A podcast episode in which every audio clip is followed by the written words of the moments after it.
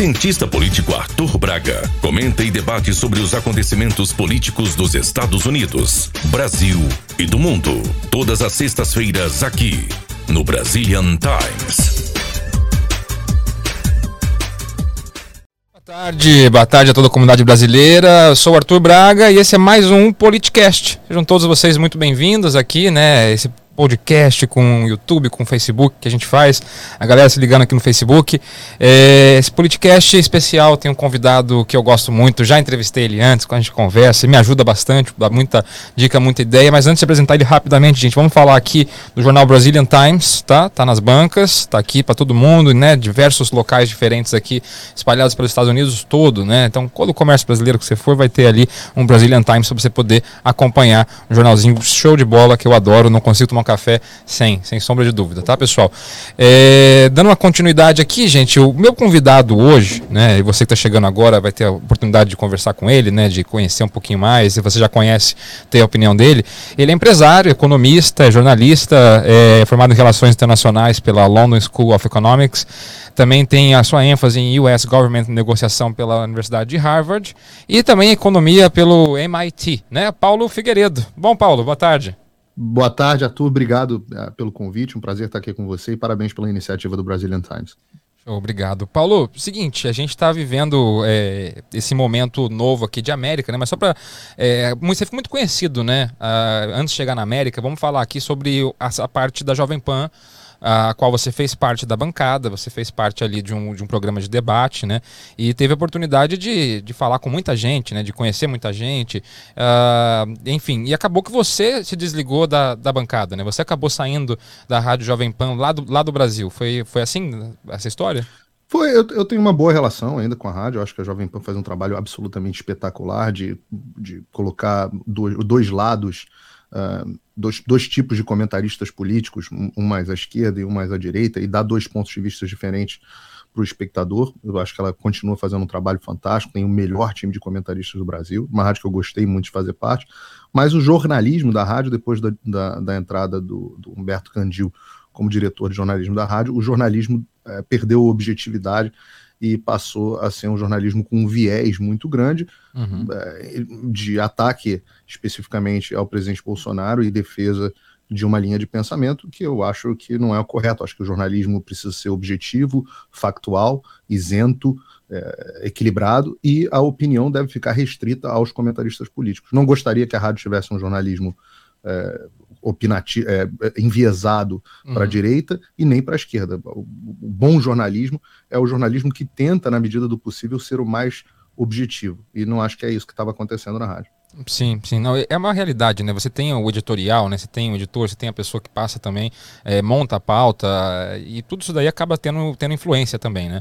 Agora, um outro ponto interessante é a, a Jovem Pan ela fez esse trabalho, mas você também uh, já foi uma pessoa que o nome Figueiredo, gente, né? É Paulo Figueiredo Filho, uh, é por conta do avô do Paulo, né? O avô do Paulo foi o nosso presidente Figueiredo, o qual tem um imenso respeito e até depois de conversar com você, Paulo, e conhecer melhor a, a história, até uma admiração pelo presidente Figueiredo. É, muita coisa foi falada é, da época, do período de gente que não, não conheceu, não estava por dentro, né?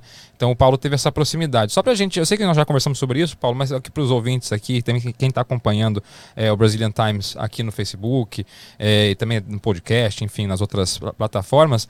É, como é que era a sua relação com seu avô, Paulo? Você tinha uma proximidade? Ele te fez gostar de política? Como é que foi?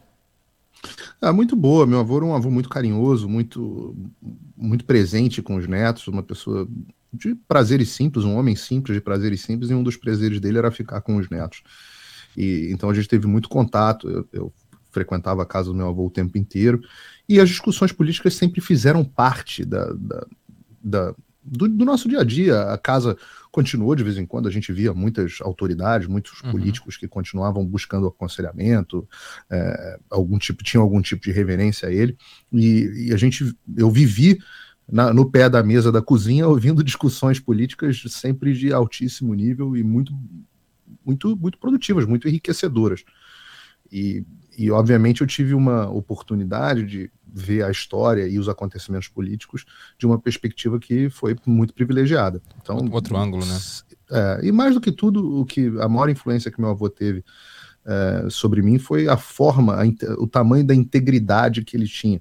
E isso mostrou para mim que a política não é todo mundo um bando de, de, de, safado, etc, etc. Tem muito, mas é possível e existe sim um padrão de referência de integridade absoluta e, e integridade irretratável. Perfeito. É, Paulo, você também é jornalista, né? E como nós falamos aqui no começo, é, e a gente tem uma, uma linha muito tênue hoje em dia sobre a, a, a, pauta com relação ao fato. Eu já defendi aqui nesse programa antes que é difícil você é, colocar um fato, colocar uma pauta sem que você intrinsecamente coloque os, a sua experiência de vida, a sua vivência, enfim. É, o ideal seria você ser 100% é, omisso de opinião né, na hora que você escreve alguma coisa. Mas tem coisas que são intrínsecas. Você tem o seu crescimento, as pessoas que você andou, quem você conheceu na hora que você vai escrever e vai, e vai falar sobre um fato é, para alguém. Agora, ao mesmo tempo, você tem aquela liberdade de expressão também. Então, ou seja, é, o Donald Trump é, anunciou um processo contra uh, o jornal New York Times. Não sei se chegou a acompanhar isso.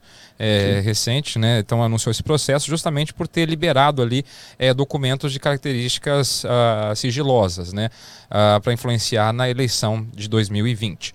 Uh, como é que a sua opinião fica com relação a isso? Porque você tem ao mesmo tempo um jornalismo que tem que ser defendido, porque afinal de contas, jornalismo é uma das bases da democracia, as pessoas elas ficam informadas através do jornalismo, né? ele que mostra o que o político está fazendo, e ao mesmo tempo você tem um, um, jornalismo usando uma camisa, né?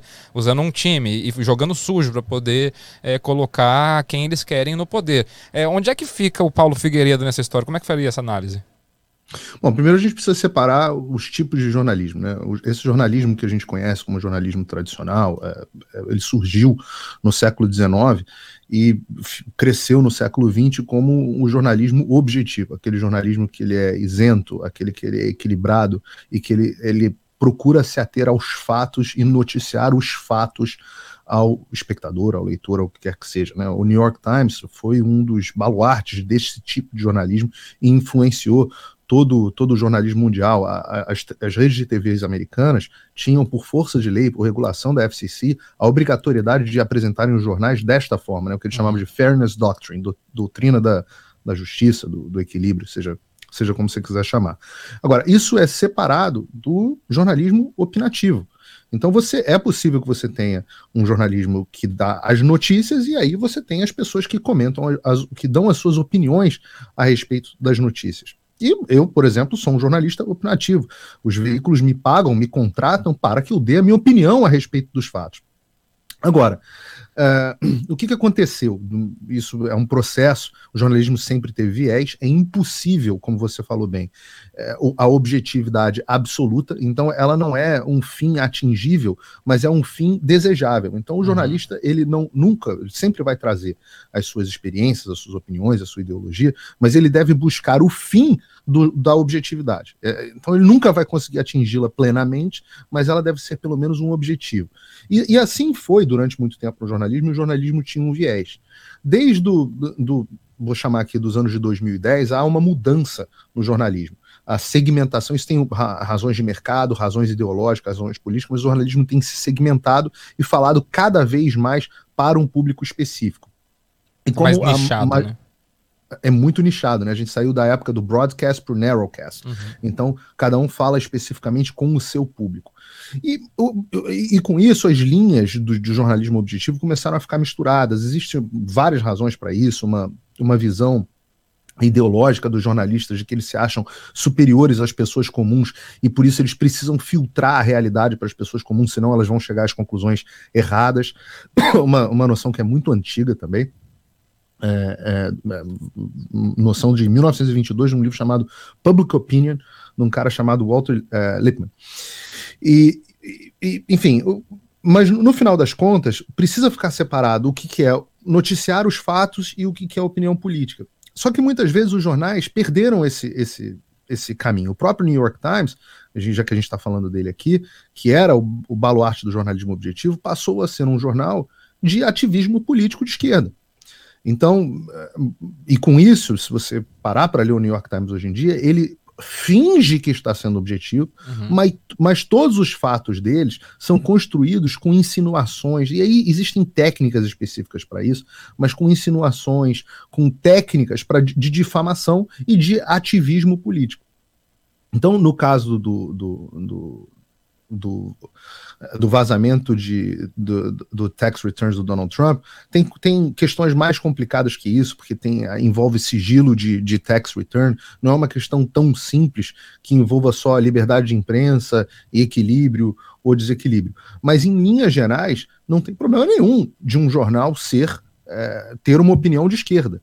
O que é, eu considero uma fraude com o leitor é quando o jornal finge que não tem uma opinião de esquerda para, para se valer da autoridade de jornalismo objetivo que ele teve durante muitos anos, ou que, que ele tentou uhum. ter durante muitos anos, e, e, e, e, não, admite que ele é um jornal absolutamente opinativo. Aqui nos Estados Unidos a gente vê muito essa diferença, é muito clara. Por exemplo, Sim. a Fox News Fox News é uma rede onde o show do Sean Hannity é opinativo, o show uhum. do Tucker Carlson é opinativo, o show da, da Laura Ingram é opinativo, o show do The Five é opinativo, todos eles assumem que são opinativos. E aí, quando você vai, por exemplo, para um show na CNN com o Anderson Cooper, o Anderson Cooper finge que é, uma, é um âncora de notícias. E ele não é, ele é um uhum. comentarista político que está se fingindo de um âncora de notícias.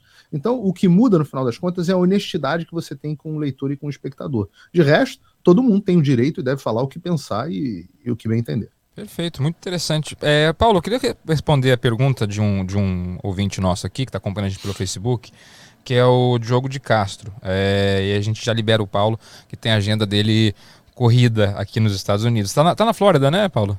Tô na Flórida. Na Flórida. É, o Diogo fez duas perguntas e eu vou fazer as duas ao mesmo tempo porque elas são interessantes.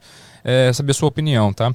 É, o Diogo de Castro pergunta o seguinte: você concorda que esquerda e direita só fazem sentido em um sistema político burguês? E aí ele já está trazendo um conceito de sistema político burguês, né? Vamos falar, falar sobre isso. E aí ele completa a pergunta dizendo o seguinte: quem financia a mídia controla seu conteúdo? Aí você é uma pessoa que viveu dentro da Jovem Pan, e eu não estou dizendo que, que, a Pan é bancada por alguém, mas com certeza você consegue dar uma boa resposta aqui para o jogo de Castro.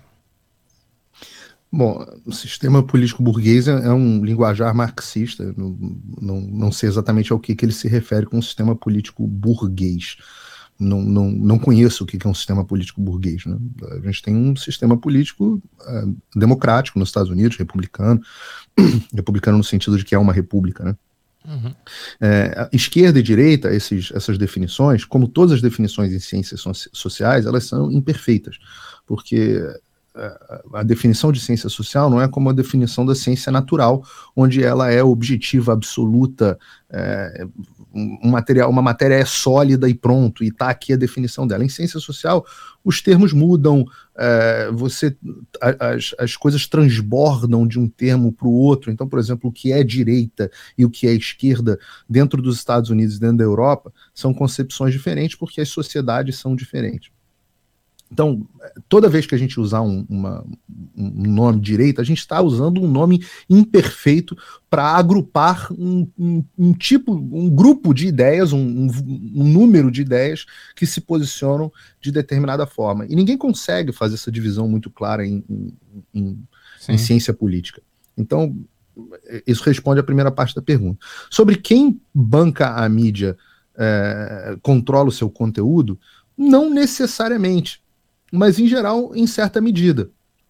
É, o modelo que a gente tem de, de jornalismo pago por publicidade, que é um modelo que começou lá também, de novo, no século XVIII, XIX, é, com os penny papers, né, os, os, primeiros jornais de massa especificamente, ele é um modelo que está morrendo. Sim, sim. E, e porque a publicidade está mudando e você está voltando, num certo sentido, para o modelo original do jornalismo, que era o de assinaturas. Então, cada uhum. vez mais as pessoas estão seguindo para as suas assinaturas. E aí o problema quando você tem assinatura é que você também só fala, você sai do broadcasting, onde você está falando para todo mundo, e você entra no narrowcast, que você só está falando para o seu público específico. E o círculo se fecha, né?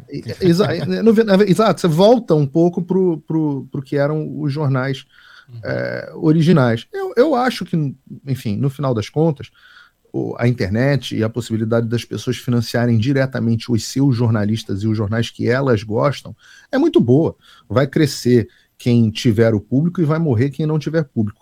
O que, o que, que atrapalha essa equação? E atrapalha muito, e principalmente no, no, aqui nos Estados Unidos, por um lado, no Brasil no outro. Aqui, a ideologia dos grandes anunciantes que, para sinalizar virtude, é, se associam sempre a veículos de esquerda, porque fica bonito ali para os seus pares. É, e no Brasil, o que atrapalha muito é a publicidade governamental. Não que não exista aqui nos Estados uhum, Unidos, mas é uhum. muito, muito menor. Então, a publicidade governamental, que não deveria existir de nenhuma forma, é, é, ela, ela desequilibra as contas, porque ela faz com que veículos que não necessariamente tenham relevância para o público, mas têm reputação, ainda tem histórico, etc, etc. Os donos dos veículos que têm muito poder negociam com os governantes verbas de publicidade governamental. Então, se você perguntar, a própria Jovem Pan recebe publicidade governamental de mais de um, sim, mais de um lado, sim. eu não sei exatamente de onde. Mas se você me perguntar se deveria existir, eu falo que não, não deveria existir é, deveria viver de assinaturas, deveria viver de, do, dos anunciantes privados e por aí vai. E é curioso é, a sua fala, porque lembra um pouquinho da minha história na política. É, eu tive já o CIP, né, ONG. E eu lembro que quando eu ia conversar com vereadores na época, você tem a sobra parlamentar no fim do ano, né, que eles têm para poder agir como executivo, né? E hum. todos eles faziam doações para jornais, né? E aí os jornais claro. de bairro faziam propaganda para eles, enfim, né? Você via a máquina, bem o que você falou exatamente. É uma forma de comprar influência. Se você pensar que hoje nos Estados Unidos, grandes veículos de mídia já não são mais, o objetivo deles nem é mais dar lucro. Você vê, o próprio New York Times, ele dá lucro, uhum. mas o lucro é irrisório. Você pensa, um dos maiores acionistas do New York Times, o Carlos Slim, por exemplo é, bilionário, dono da América Móvel, tem os interesses dele lá no México, com a China, etc. O Washington Post é um jornal, hum, uma perfeito. reputação incrível, que estava falido e o Jeff Bezos comprou. E qual a diferença para o Jeff Bezos se um jornal dá 50 milhões de dólares ou, ou perde 50 milhões de dólares? Absolutamente nenhum, cara, tem não sei quantos bilhões. Então, o que, que virou, o que, que viraram esses jornais? Tokens de influência política. Isso está muito claro, né? O Bezos, inclusive, muito interessado na campanha de 2020, comprou o, o, Washington, o Washington Post de uma maneira muito clara. E você falou de dois jornais que são históricos, né? Porque para nós brasileiros é muito comum e conhecido o New York Times e o Washington Post. Mas tem outros dois jornais que fazem oposição a eles com nomes parecidos, né? Você tem o New York Post, né? E o Washington Times, que são jornais de viés contrários a eles, né? É... O, o, New York Post é um dos jornais mais antigos, eu acho que é o jornal em circulação mais antigo dos Estados Unidos, do Rupert Murdoch, que é o mesmo dono da Fox News. Ele é mais antigo que o New York Times? Não mais, sei, não bem mais antigo. Achei que ele era. Eu sei que é o quarto maior circulação, enfim. Então é bom para o é, brasileiro conhecer. Antigo. Gente, Paulo Figueiredo, Paulo, obrigado. Eu sei que sua agenda é corrida. É, obrigado por falar aqui com a gente, tá? Muito obrigado mesmo. Paulo, um amigo de coração. Fica com Deus aí na Flórida. Tudo de bom para você, tá? Obrigado pelo convite, Arthur. Um abraço aí para os ouvintes, espectadores e, e leitores do, do Brazilian Times. Show de bola, gente. Paulo Figueiredo aqui com a gente no Politicast, né? Aqui no Brazilian Times.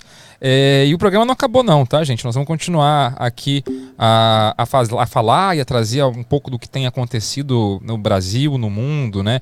E principalmente também vamos comentar algumas notícias, né, que estão chegando uh, aqui para todo mundo. Uh, basicamente, gente, eu queria trazer algo que foi é, bem relevante, né? Foi uma fala do Bolsonaro é, presidente Bolsonaro ele acabou trazendo uma fala hoje, né, dia 24 de setembro de 2021, e ele diz o seguinte: vai ter eleição, não vou melar fique tranquilo. Né? Essa foi a fala do presidente. E ali ele diz o seguinte: o presidente, ao, ao refutar o discurso de parte é, de uma ala mais radical da esquerda, que teria intenção de dar um suposto golpe de Estado e melar, entre aspas, as eleições presidenciais de 2022. E em entrevista à revista Veja, o chefe do executivo garantiu a realização do pleito né, do ano que vem e até esboçou elogios ao presidente do Tribunal Superior Eleitoral, Luiz Roberto Barroso, com quem teve desentendimentos em função do voto eletrônico. Eu vou abrir aspas aqui para o presidente, tá? Olha só, vai ter eleição, não vou melar, fique tranquilo, vai ter eleição. O que o Barroso está fazendo? Ele tem a portaria deles lá, do TSE, onde tem vários setores da sociedade, onde tem as Forças Armadas que estão participando do processo a partir de agora. Ele disse que as Forças Armadas têm condições de dar um bom assessoramento. Com as Forças Armadas participando, você não tem o porquê duvidar do voto eletrônico. Foi o que afirmou Bolsonaro. E as Forças Armadas vão empenhar seus, seu nome é, e, não, e não tenham dúvida que vai funcionar. Eu até elogio o Barroso no tocante a essa ideia, desde que as instituições participem de todas as fases do processo. Né?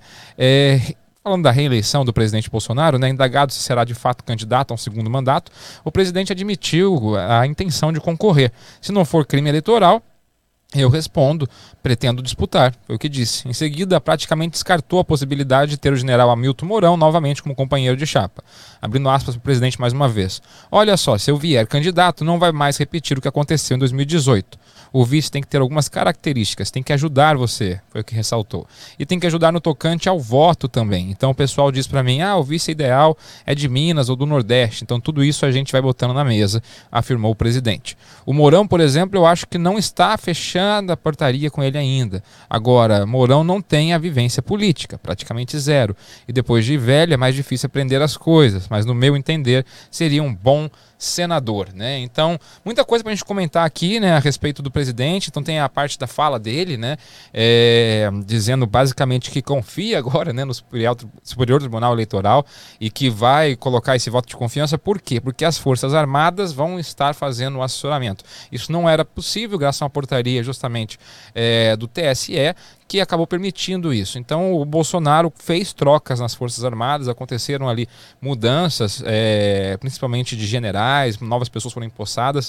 Uh, durante o período do Lula-petismo, você teve basicamente uma troca total de quem comandava as Forças Armadas, não somente é, os, os, brigadeiros, os generais de quatro estrelas né, e almirante, mas também uh, pessoas do alto escalão que estavam abaixo desses cargos. Então, esse emparelhamento que aconteceu acabou sendo desmontado pelo presidente, é, principalmente no ano 2019 e 2020, e agora está de outra forma, né? está com um viés diferente. Se isso vai dar certo ou não, aí é uma outra questão. Se isso é legal dele fazer, é dentro da sua atividade como presidente, é o que ele pode fazer né, com relação a isso. Agora que o voto continua não sendo auditável, ele continua sem ser auditável. A grande briga não era se a, se a gente confiava ou não no voto, ou se existia ali uma grande é, possibilidade de fraude. O grande ponto é que você não consegue auditar um voto eletrônico, você não tem como conferir ele. Então, ótimo que o Exército vai estar olhando, mas se precisar conferir, vai conferir como? Né? Afinal de contas, você vai estar ali com a calculadora na mão e mais uma vez você vai colocar 2 mais 2 e vai dar 4. Você pode colocar isso mil vezes. 2 mais 2 vai dar 4. Então não tem como você recontar esse voto. É, fico feliz que o presidente esteja se encaminhando ali é, de uma maneira junto né, com o sistema eleitoral, mas fica a crítica para que a gente quer o voto auditável. Infelizmente, nós, nós temos ali um sistema onde que tem que ser seguido e agora também, infelizmente, porque nós temos uma democracia, o presidente não pode chegar e dar uma canetada e decidir sozinho o que, que ele vai fazer a respeito de qualquer tema. E agora, quando falou de reeleição, também é algo muito interessante, porque afinal de contas nós tivemos Hamilton Mourão sendo um nome muito discutido na eleição de 2018, né, quando Bolsonaro foi candidato pela primeira vez à presidência. É, era um nome que não puxava voto, isso é importante. É, a gente tem duas pessoas que eu conheço, né, que foram pessoas que foram é, convidadas a ser vice-presidente do Brasil um deles é o deputado federal Luiz Felipe Orleans Bragança, né, que é Bragança vem justamente ali dos nomes dos, do, do, do, Império Brasileiro, né? Então ele é descendente direto. Eles chamam de uma maneira jocosa de o príncipe, né? É um cientista político genial, na minha opinião, o maior cientista político no Brasil atualmente. E ele negou, não quis, né?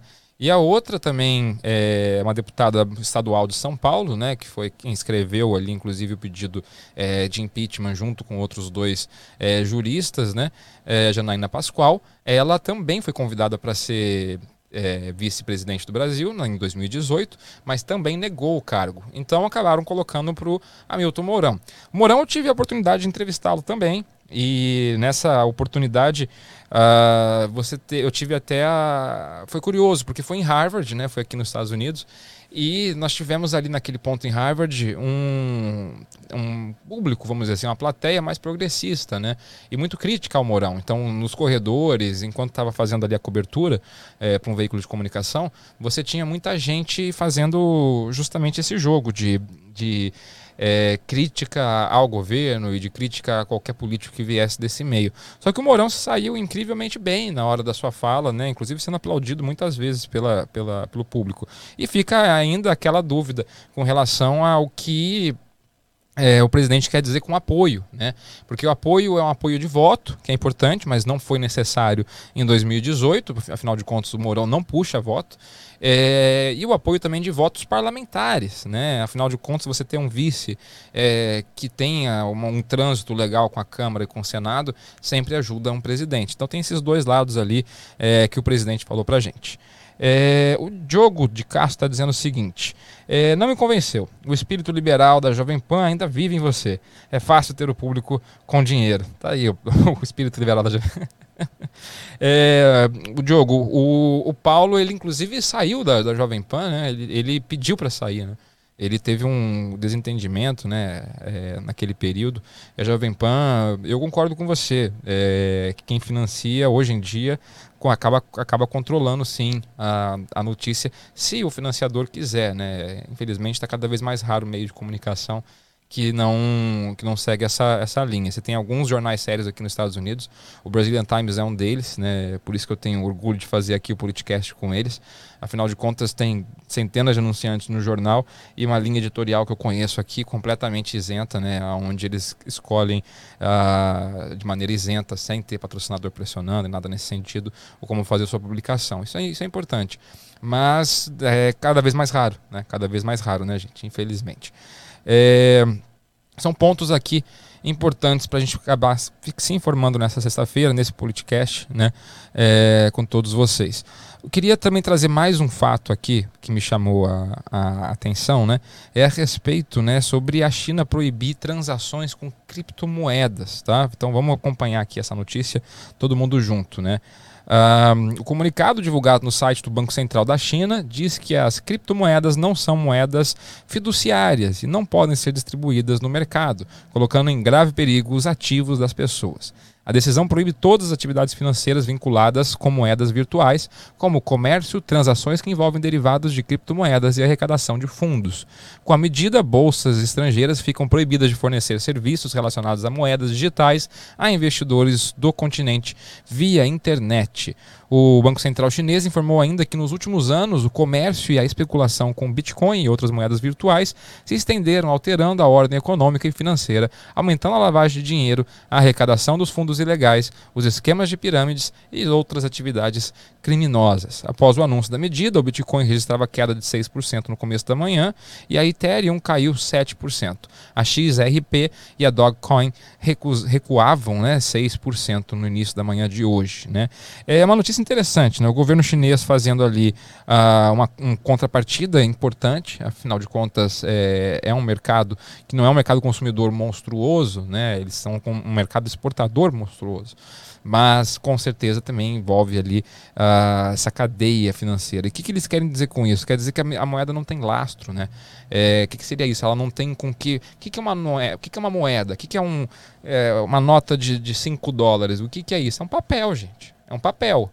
É a gente que coloca valor naquilo dizendo, ó, 5 dólares vai comprar tal, tal, tal coisa mas é um papel e ele tem lastro. Então, antigamente era ouro, né? Então, quantidade de ouro que um país tinha, ele conseguia produzir uma quantidade de papel que valia aquela quantidade de ouro. Se ele começa a imprimir mais nota do que ele tem de ouro é, guardado, significa que essa moeda vai ficar o quê? Desvalorizada, né? Gera uma inflação. Ou seja, você vai precisar de mais papel, mais moeda, para poder dar o mesmo valor de ouro que você tem. Porque o valor de ouro você não consegue imprimir ouro. Né? Ouro é ouro. Hoje em dia, é mais moderno que isso. Você tem títulos do governo, você tem petróleo, você tem vários lastros que acompanham ali uh, a moeda. Mas o, o, ponto aqui interessante é: eles falam que o Bitcoin não tem lastro.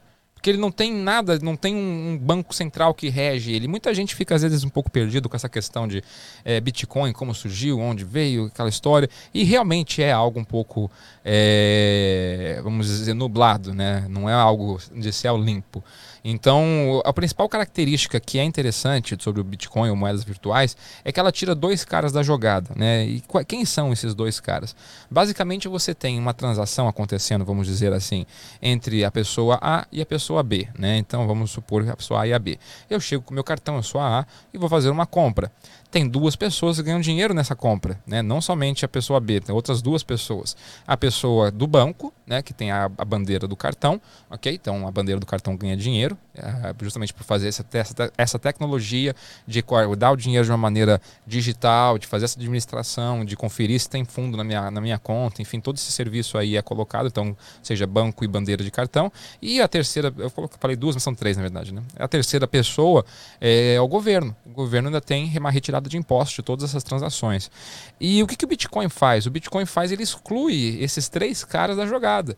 Né? Quando eu compro, eu A compro de B é, utilizando uma moeda virtual, é, você não paga nenhum imposto, né? Ou agora nos Estados Unidos estão começando a conseguir controlar isso, mas você não, teoricamente não paga nenhum imposto, não paga para nenhum banco e não paga para nenhuma bandeira de cartão. Então, é, essa é uma realidade que ela é dura é, para os países, né? E a China acabou tomando aqui uma decisão de não permitir mais justamente essas negociações. Agora, para para olhar uma coisa interessante. É, você tem ali, dentro dessa, dessa realidade, uma, um país decidindo fazer esse corte, né? E justamente a, o que eles falaram também tem o seu lado, né? Com relação ao uso para lavagem de dinheiro, foi muito utilizado. O uso para poder fazer pirâmides ou coisas ilícitas também é muito utilizado. Então o caminho talvez seja uma certa regulamentação e não simplesmente fazer a proibição total. Mas o governo chinês ele costuma tomar decisões bem drásticas de maneira é, qualquer, né? Então não é uma grande novidade. Gente, esse foi o Politicast de hoje, né, dia 24 de setembro, né? Então vamos chegando aqui ao fim de mais um Politicast. Quero agradecer a todo mundo que participou, você que vai acompanhar agora a gente pelo, pelo podcast, também pelo YouTube. É, espero que tenham curtido esse conteúdo, tá, gente? E sexta-feira que vem a gente volta com mais Politicast aqui no Brazilian Times. Fiquem com Deus.